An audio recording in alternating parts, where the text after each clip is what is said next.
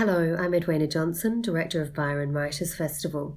You're listening to the podcast Stories from Nature's Great Connectors, featuring Tim Flannery, David Haskell, and Nicholas Rothwell in conversation with Stephen Lang, recorded live at the 2017 Byron Writers Festival.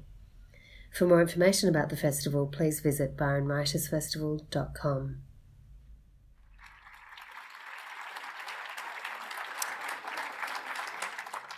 Thank you, Penny, and good morning, ladies and gentlemen. Welcome to this session with uh, uh, David George Haskell, Nicholas Rothwell, and Tim Flannery. Now, the three gentlemen on the panel today are, are so exceptional uh, and bring such individual perspectives to our world that I think it's important to spend just a moment or two considering their achievements. Uh, the problem is that if you were to list them all, we'd never get started. But let, let me start with David here. Uh, David was born in London and raised in, in France, in Paris. He's now a resident of New York and sometime of Tennessee. He holds degrees from the University of Oxford and Cornell. He's professor of biology and environmental studies at the University of the South. He's a fellow of the John Simon Guggenheim Memorial Foundation, the American Council of Learned Societies, and an elective member of the American Ornithologists Union. I'm telling you, this is the short version, okay? Um, his scientific research on animal ecology, evolution, and conservation has been sponsored by the National Science Foundation, the Environmental Protection Agency, the Fish and Wildlife Service, and the World Wildlife Fund, amongst others.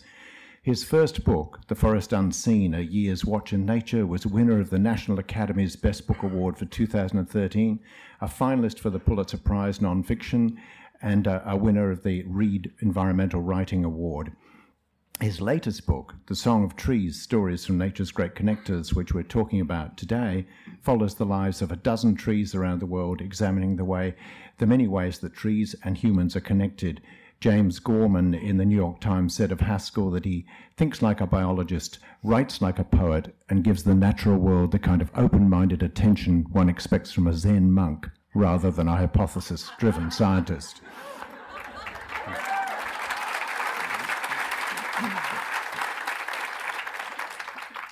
Nicholas Rothwell is a, a, journalist and the Northern Australia correspondent for the Australian newspaper. In the 80s and 90s, he worked as a foreign correspondent, reporting from the Americas, the Pacific, and Europe, latterly during the Yugoslav conflict. In the late 90s, he sought out a posting in Australia and has lived in Darwin since that time, although I think you now move, live in Cairns, is that right, David? Uh, Nicholas, he, he won the Walkley Journalist Award in 2006 for his coverage of Indigenous affairs. He's an award winning writer of several works of both fiction and non fiction, including Heaven and Earth, Wings of the Kite Hawk, Another Country, The Red Highway, Belomor, and the new book of essays we'll be discussing today, Quicksilver. Rothwell has been described as one of our finest writers of place. In Quicksilver, he demonstrates why it's impossible to understand Australia without venturing into the interior and far reaches of the continent. Divining the sacred, Rothwell moves effortlessly from Eastern Europe and Soviet Russia to the Pilbara. Please welcome Nicholas Rothwell.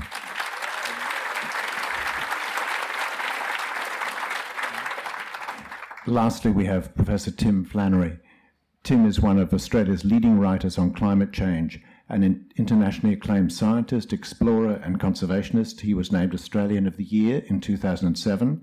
He's held various academic positions, including professor at the University of Adelaide, director of the South Australian Museum in Adelaide, principal research science at the Australian Museum, and visiting chair in Australian Studies at Harvard University in the Department of Organismic and Evolutionary Biology. I have to be very careful how I read that.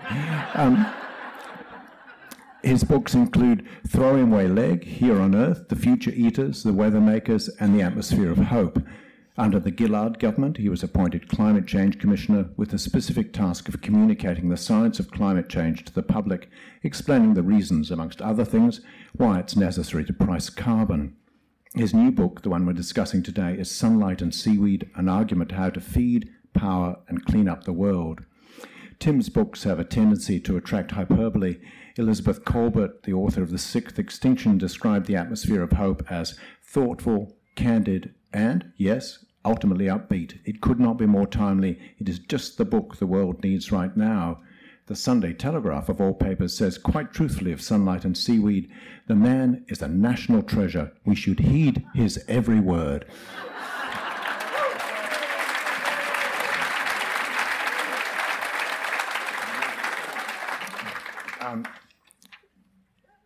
So look, because our panelists all come from such varied fields, I want to do. I've got a more traditional panel here at the moment. We're going to, we're going to have a conversation in about 15 minutes, but I thought we would begin by asking each of them to just give us a little five-minute dissertation on the subject of connectivity, and I'm going to ask David to start.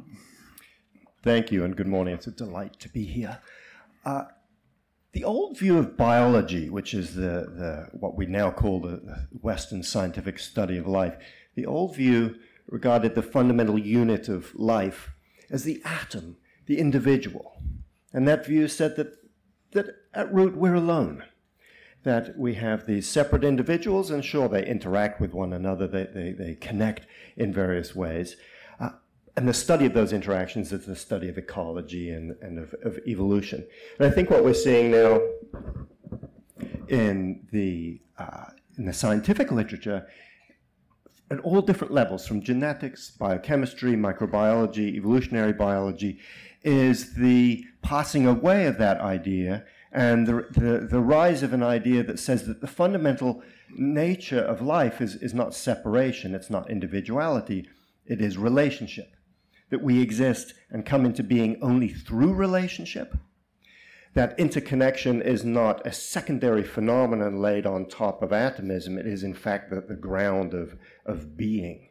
And that sounds all, all very mystical and so forth, and, and, maybe it does have mystical dimensions, but this is a, an insight that is being perhaps a, maybe a block of wood that is beating us over the head, uh, a vigorous insight that we can't avoid uh, perhaps first originating in, in ecology and now spreading through throughout science. And what do I mean by we're made from relationship and that relationship and connection at the ground of, of being? Well, think of a tree leaf.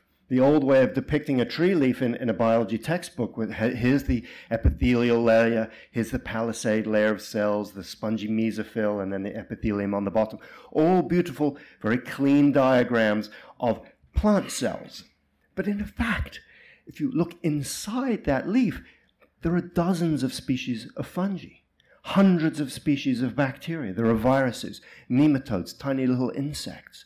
And if you remove those other organisms from the leaf, the leaf doesn't, can't defend itself from pathogens. It can't survive drought.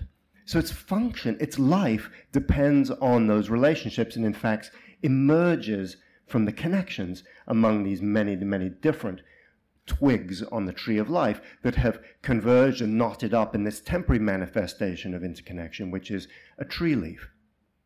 The same is true for our bodies.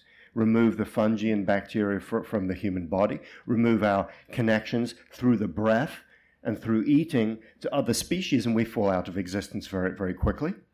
Remove our social connections, emotional, intellectual connections to others, and of course, we, we wither and die psychologically very, very quickly. And so, at the level of cells, at the level of, particularly the microbial level, at the level of our nervous system, we are made from interconnection.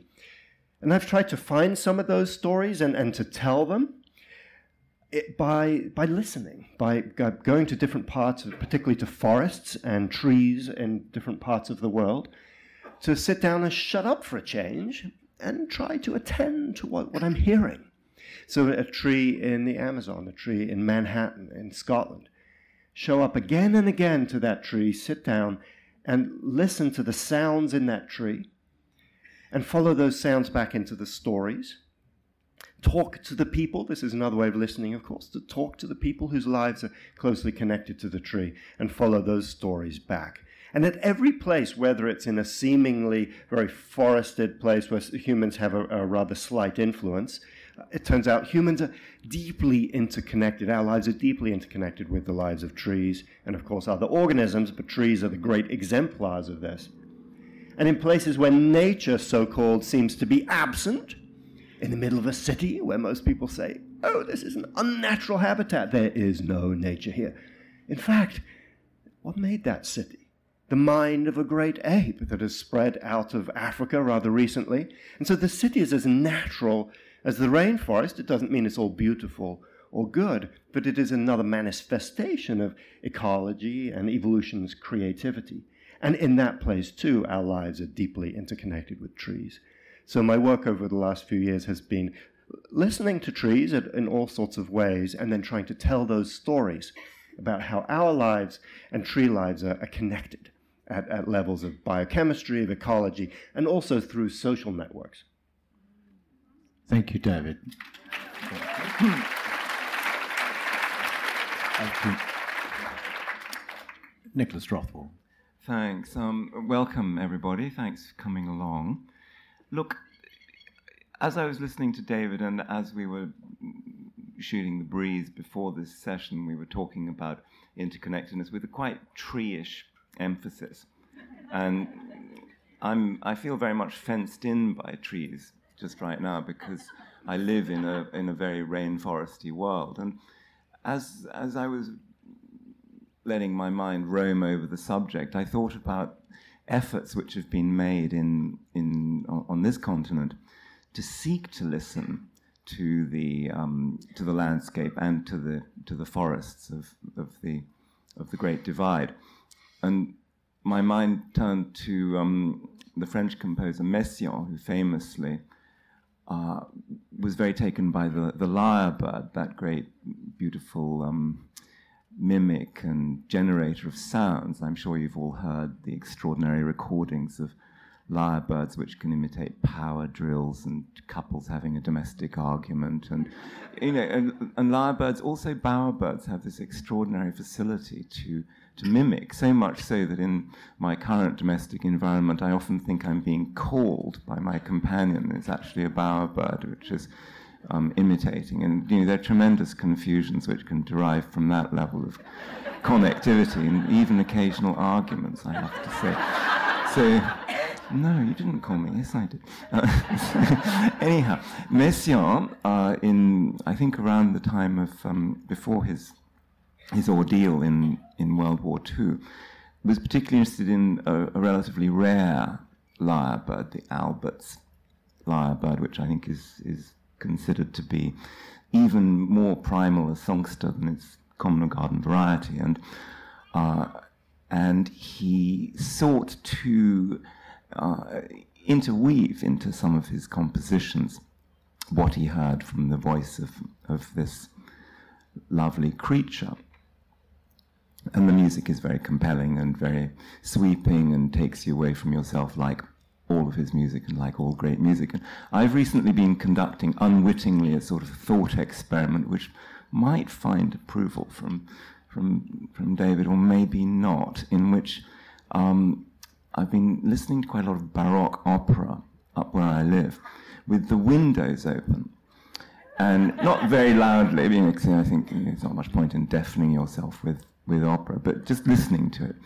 And you know, they're catchy tunes, they repeat, they have certain elements in common with bird, birdsong. Um, of course, it was considered an element of um, you know, virtuosic composition to be able to compose like a bird, to have trills you can see, of course, where I'm going, that the, um, there is a, um, an, an, element of nature even in the highest uh, components of our culture. And I've found that when you put on a punchy aria from, you know, Vivaldi piece, it will provoke a certain frisson of interest from you know, the yellow spotted honey eater or the spangled drongo, there will be an uptick of activity. Now, of course, this is, all sounds like good knockabout fun, in a sense, it is just um, you know an easy entry into a vastly complicated field. But there's something emotionally rather satisfying and striking about listening to a poor, rude, short-lived creature which we imagined in past times to be so far beneath us on the scale of evolutionary sophistication, responding in this magisterial way to a human signal what is it that you get when you stare into the eyes of a bird or an animal? I don't know. Of course, I don't know, and I think you say much the same in one of in one of your books. Um, but there is a sense of being freed and released from the from the confines of the self and from the confines of the species by living in an environment where man is not the measure of all things, where there is a, a degree of silence, where where trees cast their shadow, and where there is another, another set of rules. Um, that just by way of an introduction. Thank you.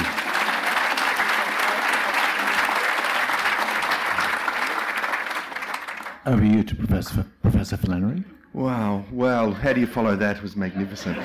you know, I, I guess when I, I think the question of connectedness is so potent for us because it begs a further question of what are we? What am I? In a sense. And it's a question that's played out, I guess, throughout human history. Um, you know, not that long ago, we all believed we were made in the image of a divine creator you know, and that other animals were below us. There was a hierarchy uh, which was reflected in our use of the natural world and our relationship to it. And in 1858, you know, two great scientists proposed a new idea, Darwin and Wallace, theory of evolution by natural selection, which, I mean, I grew up with as the natural way of thinking about the world. Um, and because I studied evolution through fossils, I have a very kind of four dimensional view of it. And you know, if you include that dimension of time, the question of connectedness becomes very, very acute because we are a branch on the tree of life. We are all intimately connected. And the great innovations in the evolution of life occurred so early on that we all share a very broad base of genetic similarity. So, famously, ourselves and chimpanzees differ at about 1.5% of all of our genes. That accounts for all of the differences between us and the two chimps. Myself and a fungus probably differ at 50% of the genetic base, right? So the fundamentals are all there from the beginning. So when I look into an animal's eyes, I know that what I'm looking at is a branch of my own being, in a sense, built on the same framework. Uh, I, I, I, can um, not guess, I can sort of know in a way that what that animal is thinking in its own way is broadly the same sort of things that I'm thinking. When I see fear in an animal's eyes, I know it's genuine fear. It's not a, a mechanical being that just is somehow faking fear or faking some other emotion. Um, and I'm not trying to say that we are just another animal in the world. I, don't believe that at all. Um, we are different. We are becoming the mind over the land uh, in a very meaningful way. We are, you know, we, are the only way that our planet can see itself. We, we, we, we have a very a special role in some ways uh, in that great interconnectedness. Uh, and as we, it is a great dilemma at the, at the, at the heart of this, you know, because there's a reductionist science that David was talking about, which Charles Darwin spent his whole life doing, taking apart evolution, understanding the mechanism bit by bit. Co founder of the theory, Alfred Russel Wallace, at the age of 80, wrote one of the greatest books ever written called Man in the Universe, which was about the human relationship with the planet and the various organs of the planet and the way uh, the human destiny, in a sense, might play out into the future. Published in 1900 and still highly relevant today. So there's that that division in the science has been there. I, I, am not sure quite how to summarise this. I think Nick has done a far greater job than I have in terms of talking about connectedness, but uh, but it is the central question: What are we? How do we relate to the planet? Uh, what what and therefore what meaning is there in our lives? What is our what is our human destiny? Um, and these are great questions that will play out, I think, as this little machine here turns us into a murmuration of humans. You know, murmurations of birds are those great flocks that change. Well, this is making us into a murmuration of humans. And I look forward to seeing what the outcome is. Thank you. Mm.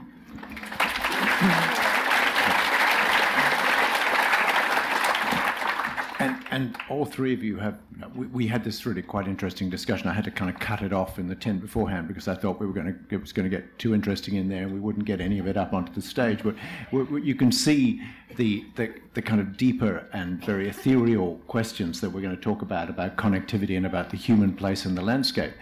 But I wonder if we could start on a kind of more practical note because um, uh, Tim has written this book, uh, Sunlight and Seaweed, which I, I, highly commend to everybody because it's one of the most concise analyses of where the world is in terms of not just climate change, but pollution and various different things. But it's also a book that, while it's kind of quite bleak for the first six chapters, becomes very positive because it's analysing the problems.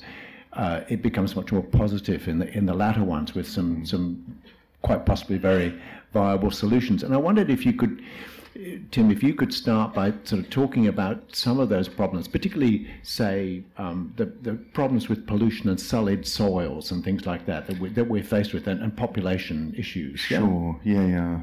Well, we live at a really interesting moment in human history where we've acquired a, an enormous accumulative debt, really, in terms of CO2 in the atmosphere, in terms of uh, toxic soils, particularly in places like China, where rapid industrialization has been catastrophic. So, you know, 20% of China's soils, for example, are uh, heavily polluted with cadmium, you know, and, and you look at the other pollutants in the soils, it's horrific problems. Um, so the atmosphere, the soils, the oceans polluted with plastics, these are all great legacy issues. We're riding on the back of an enormous wave of human expansion. So there'll soon be eight and a half billion of us on the planet. So th- these raise questions, really fundamental questions about uh, what we will do about all of this, how we will react with the planet. And I guess what my book is about really is a search for the levers that will allow us to deal with those legacy issues. It's not so much about cutting carbon pollution or cutting pollution because in developed countries some of that's already happening. It's how we deal with this vast legacy.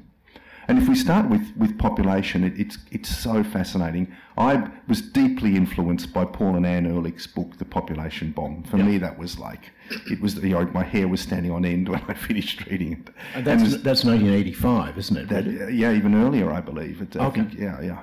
So quite terrifying, but so much has happened. We are evolving so rapidly, you know, that it, it looks now, from a demographic perspective, as if we will reach population replacement levels in terms of family size sometime in the next five years as a species.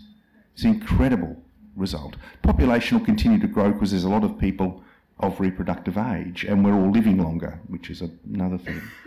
But um, you know there are trends that are mitigating against that. You know, in China since 1990, the sex ratio has been skewed so that there's about 120 males for every 100 females. Um, some years 124, some years 117. But you know that is a yes, it's a massive problem, but its impact, its implications for demography are just enormous. There will be a population collapse towards the end of the century uh, due to that bottleneck of um, just uh, fewer women than men, and that's spreading into places like India. It's already, I mean, popular uh, sex ratios on that scale are already seen in places like Georgia, in, in the southern parts of the old USSR. So we're living in a, a world where things are changing extremely rapidly, and um, I think we need to know about that as we scope our potential future. As far as the legacy issues go that that population has to deal with, what we really need are the big levers because this the sort of stuff that we're dealing with is often on the gigaton scale. So carbon pollution in the atmosphere, great example. We're putting 50 gigatons of CO2 or CO2 equivalent into the atmosphere every year. How big is that? Well, you'd have to put all of humanity into the atmosphere twice to get to a figure that was about the same in terms of scale, mass. Yeah. Um, if you wanted to take one tenth of it out, you would need to re- uh, plant forests over all of the contiguous 48 states of the USA just to get five gigatons out. So big problems. So we need big solutions. And the big solutions, I think, lie in the most powerful, the, the most abundant sources of power and power capture, which are sunlight. You know, if we could capture all of Earth's sunlight for one hour, we'd run humanity for a year. Right? Big, big solutions and plants that grow very rapidly. And the plants that grow rapidly are the seaweeds. They grow 30 to 60 times faster than land based plants, and they can offer uh, huge potential in terms of sequestering carbon very rapidly. So I can see uh, seaweed being used to eff- effectively combat the worst aspects of climate change between 2050 and 2100 if we start investing now in the technologies to allow that to happen. So that's essentially. And, and it's interesting, you're not actually talking about people eating seaweed, are you? You're talking about no. a lot of the time is that, that uh, this is one of the fascinating things about that book is that you're talking about these vast seaweed farms that exist on different on quite deep levels in the ocean and Yeah. you're growing shellfish in amongst it because the seaweed make it suitable for those other creatures to live there is that right That's right. So th- these ocean-going seaweed farms are just now getting going. In fact, the first one is being built with with some money from the Australian federal government off the coast of Indonesia. So it's a this is a hundred square metre array of basically a structure that seaweed can grow on that uh, exists 25 metres below the surface so that shipping won't run into it and you don't have storm problems and so forth. That's mobile, it moves around and, and controlled by satellite telemetry. Um, uh, and you, you can and, and it pumps up cold water from deep in the ocean, from 300 metres down, uh, cold nutrient-rich water, and irrigates the seaweed and makes it grow fast. Uh, you can then use that seaweed structure to grow all sorts of shellfish because the seaweed buffers the acidity in the ocean as it takes out the CO2. So quite an efficient system of, of uh, aquaculture, integrated aquaculture. And when the seaweed is finished growing, you can cut it off, it sinks into the deep ocean and is effectively out of the atmospheric circulation. So there, there's some real potential, but we're just at the beginning stages of this, this enterprise. And uh, I, look, I, I don't want to get involved too much because Tim's on a panel with a few other people. and We're not. We don't want to talk about technical problems all the time. But it, it is just really fascinating because one of the other uh, techno- technological fixes you're talking about is this thing CRT, isn't it? Which is um, I've yes, got it yeah, written down here somewhere. Concentrated, Concentrated. solar thermal. Yeah? Yeah. Could you just talk to that just for a moment before we go on to other things? Yeah. Well, yeah, just to put it in context, at the moment solar panels produce, or in 2015 they produced about 1% of world's energy use. And it seems to me that current solar panels are a bit like telephone lines when Alexander Graham Bell first put them out. You know, no one could imagine them being used for the internet, for example. Very early stage stuff. But there are some interesting solar technologies, including concentrator solar thermal technologies, that concentrates the sun's light, allows us to store the energy, and allows us to really become alchemists. You know, once you've got abundant, clean, high quality energy, you can break apart molecules like CO2 and, and use, it, uh, use the carbon to grow carbon fibre. This has already been demonstrated, these sort of things. So these new technologies will allow us, I think, uh, to become alchemists in a way, or do at least what the old alchemists did, and create our needs out of thin air, basically. And you already see them operational. You know, probably some of the tomatoes that you've eaten this week have been grown without using a drop of fresh water um, or any fossil fuels. They come from a place called Sundrop Farms in South Australia, where uh, 10% of Australia's uh, truss tomato crop is grown, the stuff you buy in supermarkets. And it's a concentrated solar thermal plant that distills seawater, produces this stuff very efficiently, and um, I, I think it's the future of food. Could I add, sort of, as alongside the sort of technological solutions, the the talking about making things out of thin air, Yeah. there's the role of forests in this, so which is part of the legacy that we have inherited is a, is a world that is, at least in some parts, largely forested, and that deforestation has accounted for a, for a third or a fifth of carbon emissions, and deforestation is still rampant over the world. In the first dozen years of, of the millennium, we lost 2.3 million square kilometers of forest, but only 800,000 regrew. And those forests are, of course, great repositories of carbon, both in, in the forest that we see, but more importantly, in the soils underneath that. In the boreal forests, there are three times as much, three times as much carbon in the soil itself than in the roots and the dead organic matter than in the uh, above ground components in the forest. And so these are the places that, and, and in uh, the peatlands in, in Southeast Asia, lots of carbon held in. And so we have an opportunity to hold on to those forests.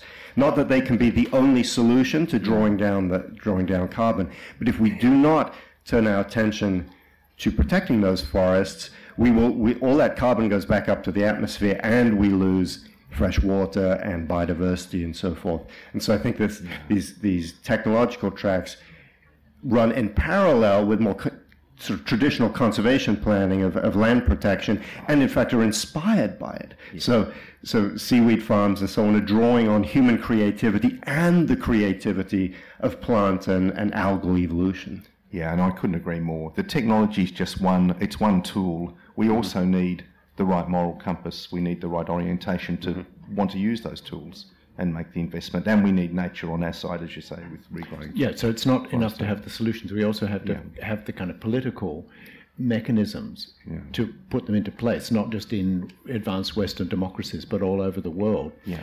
And uh, you know, this is, I guess, where the theme of connectivity really comes in a lot of the time. I, I was very taken, David, in your book about the Ceibo tree, that first chapter in your book, where you where you were talking about the people who were living uh, around that tree and who had a, a, very reverential attitude. The Ceibo tree. I might get you to talk about the Ceibo tree for a minute, if that's all right. Sure, and you know that reverential attitude is, is present in, in many people's relationship with trees. I mean, in the middle of Manhattan, people have a very reverential and very protective attitude to the trees that grow outside their apartment blocks. So this is not something that we need to go off to some you know place that may seem exotic to us to, to find. But in, in the, the Ceibo tree, this is Ceiba pentandra, for those of you keep, keeping a species list uh, as we move forward here, uh, that, that is, grows is a pan-tropical species. Uh, it, this is an enormous tree that, that arches over many of the other trees in, in the rainforest and is you can barely see it as an individual. It's so covered with epiphytes, with orchids and ferns and, and bromeliads. And it is the center of the creation story of at least some of the cultures in, in the Western Amazon, particularly the Waorani, who, who both use the tree for, for, for, for products to, to help hunting and for food, and also as, as a, uh, a symbol of the connectivity of life that brings us into being and sustains us. And, it, and this part of the Amazon is being looked to for oil developing. There's an awful lot of uh, buried fossil fuel under the under the Western Amazon and in Ecuador and, and Peru. The uh, oil developers are moving in at quite a rapid pace uh, with very negative effects for the forest. And the resistance to that movement of roads and helicopters and oil drilling rigs in the forest is coming from a, a, an ecological understanding of the forests. So some of the groups, the Quechua, the Waorani, have taken their understanding of how this forest works, a very pragmatic understanding of here the, here's the interconnectivity that gives this forest life and that we depend on, and have gone to Quito, which is up in the, in the Andes in a very different environment, and had those understandings written into the Ecuadorian constitution. So this is a country in Ecuador now that has forest ecology, an ecological notion of, of interconnectivity grown into constitutional law, and that, that nature, including the humans who live, we are part of nature, of course, have rights, the right to evolve and the right to have clean water. How that will play out in, in the struggle over who gets to control the fate of the Amazon, we don't know. But it's a case where this notion of interconnectivity developed in the forest by people who know the forest very well, and then worked its way into the current manifestation of a nation state, and can then be used in, the, in these international debates about how and whether we're going to be extracting more buried carbon from under these forests to burn and put into the atmosphere. So the connectivity there is flowing from, from very deep time, from these, these uh, Cretaceous Jurassic deposits of, uh, of oil into you know, day by day politics of what's happening in, in, in some countries. And that, that work that the Ecuadorians are doing is, is kind of in contrast in some ways to what those people, the, the Warren is, is Waorani. The, well, the Warren people there, because they were very resistant in many ways to even Western scientists coming into those areas and looking at that because they felt like there was something about that atomization of the Western scientific approach mm-hmm. to nature was uh, was was failing to see what was central to their relationship with landscape, and it was almost like. And I want to bring Nicholas in after you. I'd like because it's, I think this ties really into his field. Is this is that they thought there was a kind of limit to what the Western mind could know Absolutely, and I think Western science is discovering this. Um, it's taken us a little while to do so, but our language embodies an atomistic view. So we gave that species a name, Ceiba pentandra. That's this, this species. Well, in fact, that species is comprised of multiple different evolutionary lineages, the fungi, the bacteria. It's also a product often of hybridization, so different plant evolutionary lines moving one into another. And so our language puts out an illusion of, of separation, of tidy boxes that doesn't really exist in the forest, or only exists when we tip our heads one way. And another way we see that relationship is more important. And so within within Waorani culture, there are no individual monikers for species names.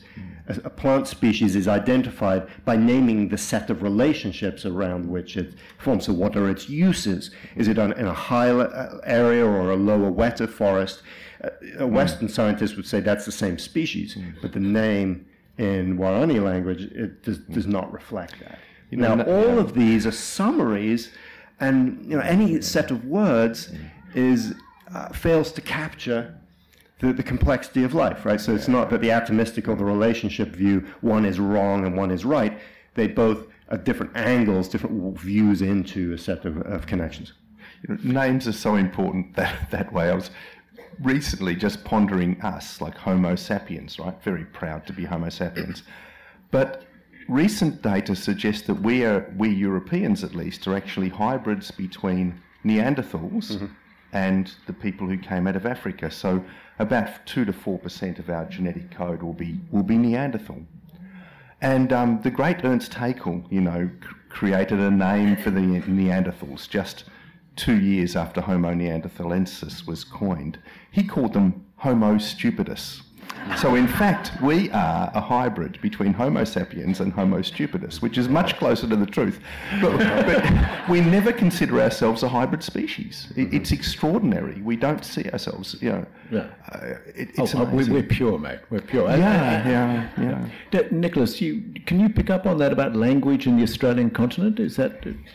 Look, I sure can. Um, I, I, I must say, Dr. Tim just used a phrase in his previous uh, reply which resonated very strongly with me, and I'd just like to loop into that for a moment before coming on to the vexed question of nomenclature and language and terminology and the, the way in which the language world that we're uh, using or confined to shapes, of course, our understanding of externals. But you spoke uh, of, of man, mankind in all his or her glory as the unique organism through which the planet may see itself. And I, I find this, you know, a, a, a liberating and bewildering and uh, elevating thought that there is something about human consciousness, even though I suspect we would probably all now tend to feel that there is a continuum of consciousness between uh, man, higher animals, birds, insects, even plants, even trees. I Shouldn't say even, should I? I'm sorry. plants, trees, in all of their complexity. You know, when you when you look at a flock of birds or a, a nest of ants, and you look at them properly, or you listen to this world, you think, yeah, sure, look, I'm a lot brighter than this individual ant, but you put together a million of these guys, and their concerted and directed activity is in its own way very formidable and they constitute a significant enemy and um, or not enemy, a contending figure in the in the um, um, the evolutionary space. If this is our task to to reflect on and um, add to or be an element in the the being system of the planet, it is one to to take seriously, It's one to to enter into consciously. Uh, of that, I'm very sure. I think this is a, a, a, really a concept worth clinging on to and and giving time to. Of course, we're the prisoners of our, our language and our um, our nervous and sensory systems. There's a very famous philosophy paper which is um, called What is It Like to Be a Bat? And it was written by a man called um, um, Ernest Nagel. And it's a very interesting question. What is it like to be a bat? What is it like to be another human being? How can we know? We're in a world of radical indeterminacy. But what language does is set out a a common field of terms, and if I'm using using words on a page or using words to you, uh, we agree on the convention that the words mean certain things and we can find our way around the world by uh, accepting that code. Built upon that very basic building block is the entirety of um, our communicative species. And that power of communication set us up in past times as masters of the world. And with that power, we have made of the world its current um, heavy inheritance, which it is now uh, a, a, task for the future to to um, to pay, if I can continue the metaphor.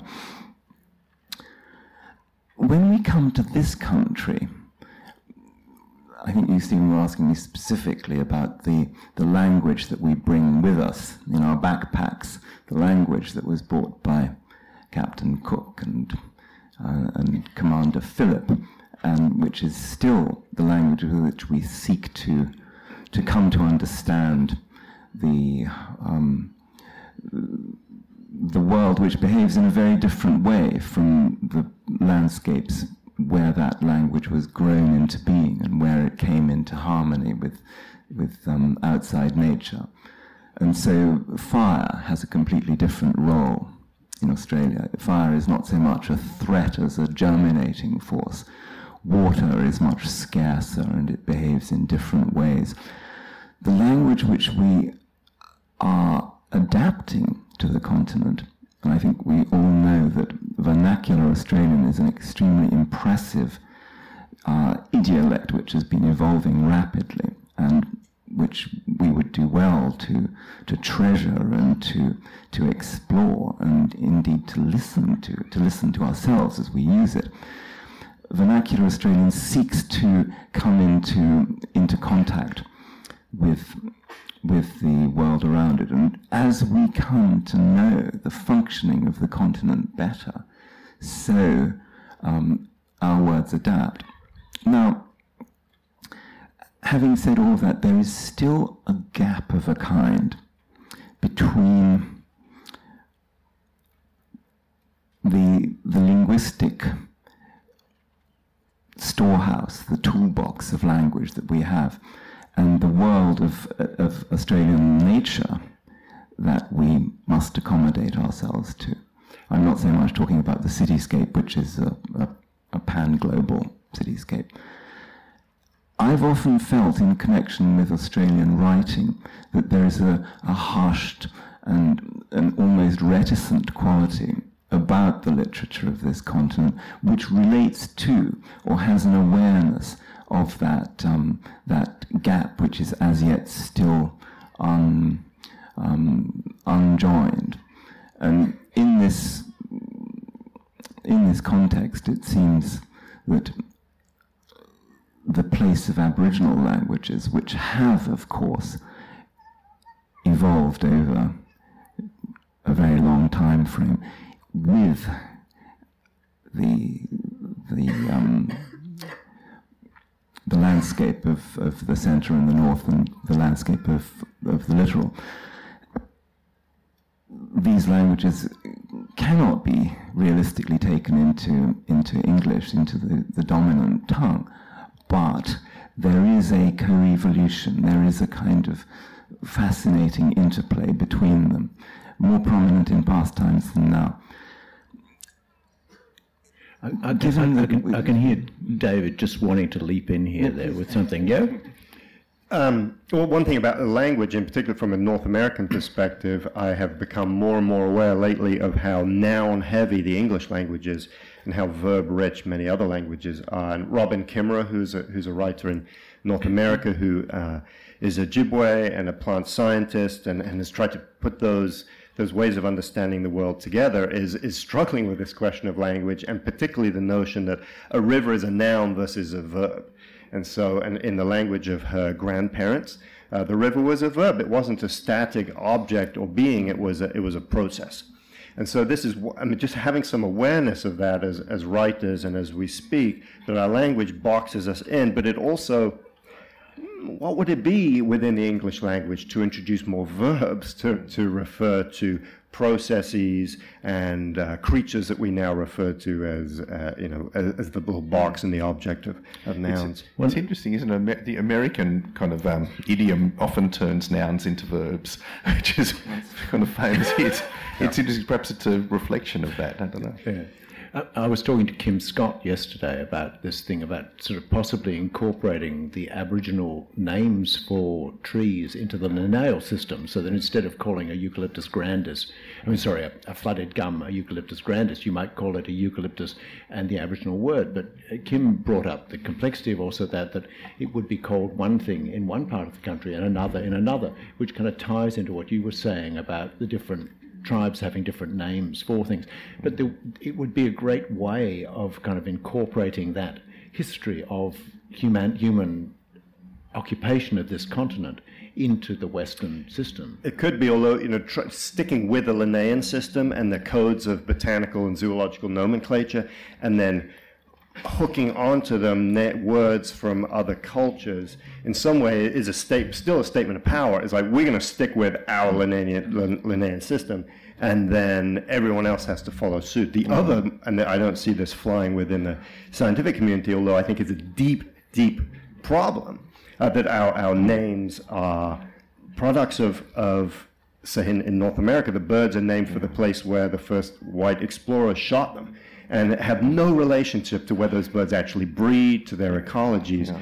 So our language, unless we step back from the codes of nomenclature, which are very strict and you know, mm. great guidebooks about how we do this, it seems that that integration is problematic because there are some deeper philosophical issues about what a name actually means, what its function is, what is what is the role of it in our communication. I couldn't agree with you more, David. You know, I, I spent 20 years in um, Papua New Guinea and the Pacific Islands working with people, often in very remote areas, uh, doing mammal mm-hmm. survey work. And uh, there are a couple of things I take away from that. You know, one is that there's usually only a few people in the village, usually older men and women, who understand the full panoply of these names, you know, um, and, and what they mean. And, and the passing on is often a bit of a secret, not secret, mm. but you have to prove yourself somehow before mm-hmm. you're admitted in. And because I was interested in mammals, often I would, it'd take me a week or so to find the old guy who knew tree kangaroos really well or knew something else.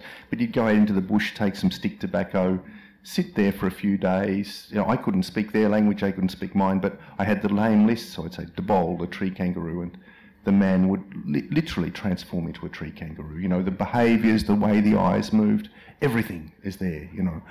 Um, but they're a rare individual and they're often rather eccentric. They don't like being in the village, they like being out in the bush. You know, they're kind of loners, but they've got this huge, vast knowledge. Um, but you've got to use the right names. I remember going from one tribal group to another and um, the names were similar, but not quite the same.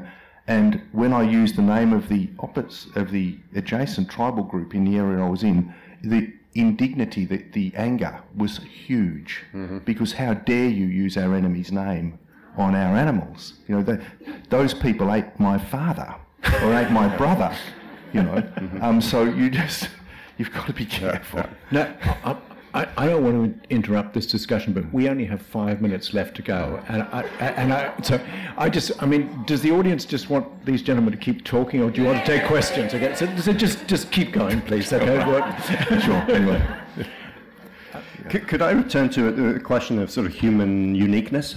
Because there's something that I mean, I, I, I hear where those notions of, uh, are coming from, but they also it's an area that makes makes me feel a little um, that it doesn't jive with my experience. Mm. Um, that the, the idea that we are the eyes and the consciousness that will understand the planet, I think, puts something of a, of a disconnect between mm. us and the rest of the community of life. And, you know, the magpies are the, are the Earth's supreme observers yes. and the way that the magpie consciousness understands the Earth. And so we've got this multiplicity of understandings.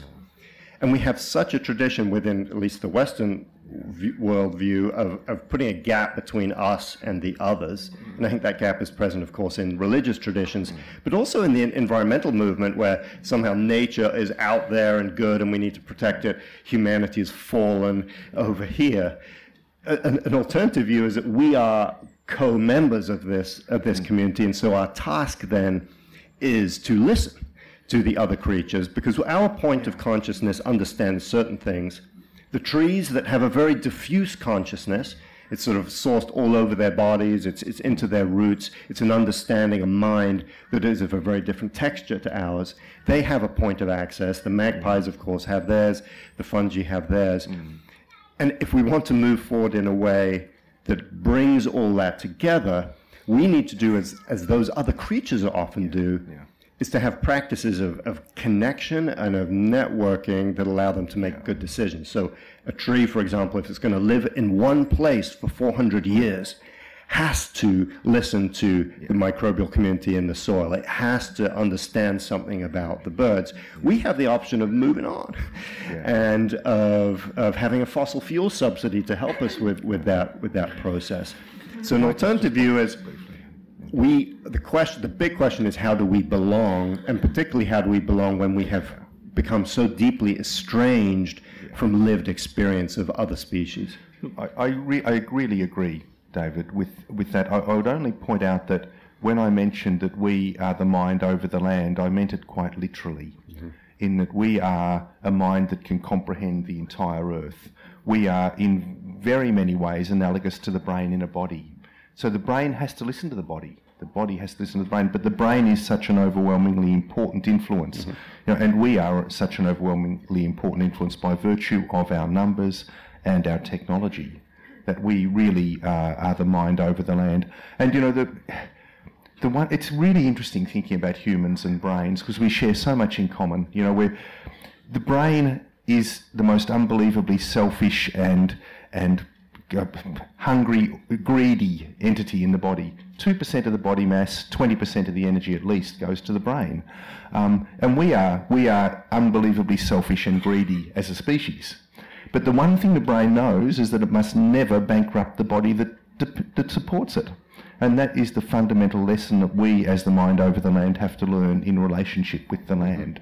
That we are, we don't live alone. We are interconnected with it, or even though we have a special role, I think, in that that relationship.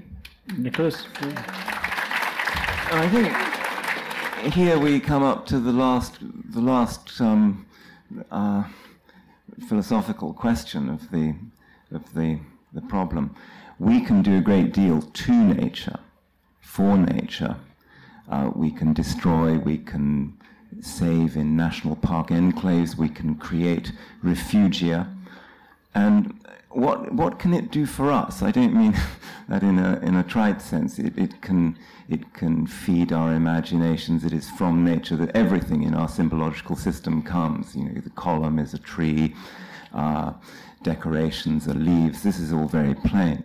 But if we listen, as you as you um, would, would love us to, intently to nature, what uh, what does it give us? I tend to feel that there is, uh, without wanting to reach too far, that in the great beauty of nature, and I realize that our sense of aesthetic beauty is poor, pitiful, limited, you know, three-dimensional, and and in its early stages of, of development. But in the beauty of nature, we can locate some kind of truth there are uh, higher values, whether they be mathematical or aesthetic, which uh, confess themselves to us or which um, shine before us. And I suspect, in some wordless way, all of those who seek to approach this overwhelmingly imbricated and ramifying world of knowledge and organisms uh, think in terms of patterns and structures, and perhaps that's what the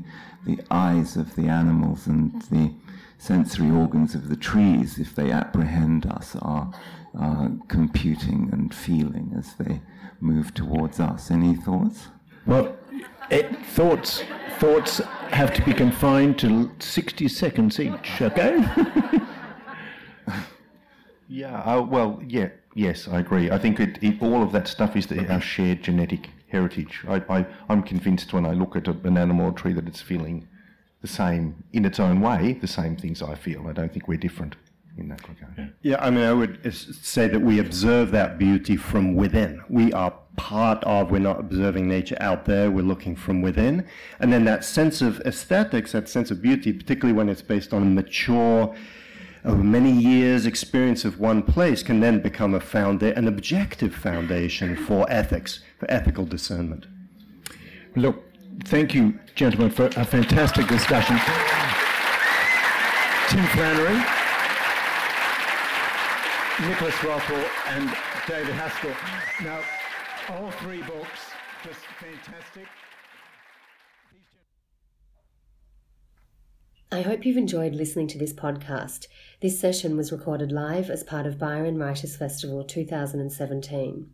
You can find other recorded talks and discussions from the festival on our website, byronwritersfestival.com.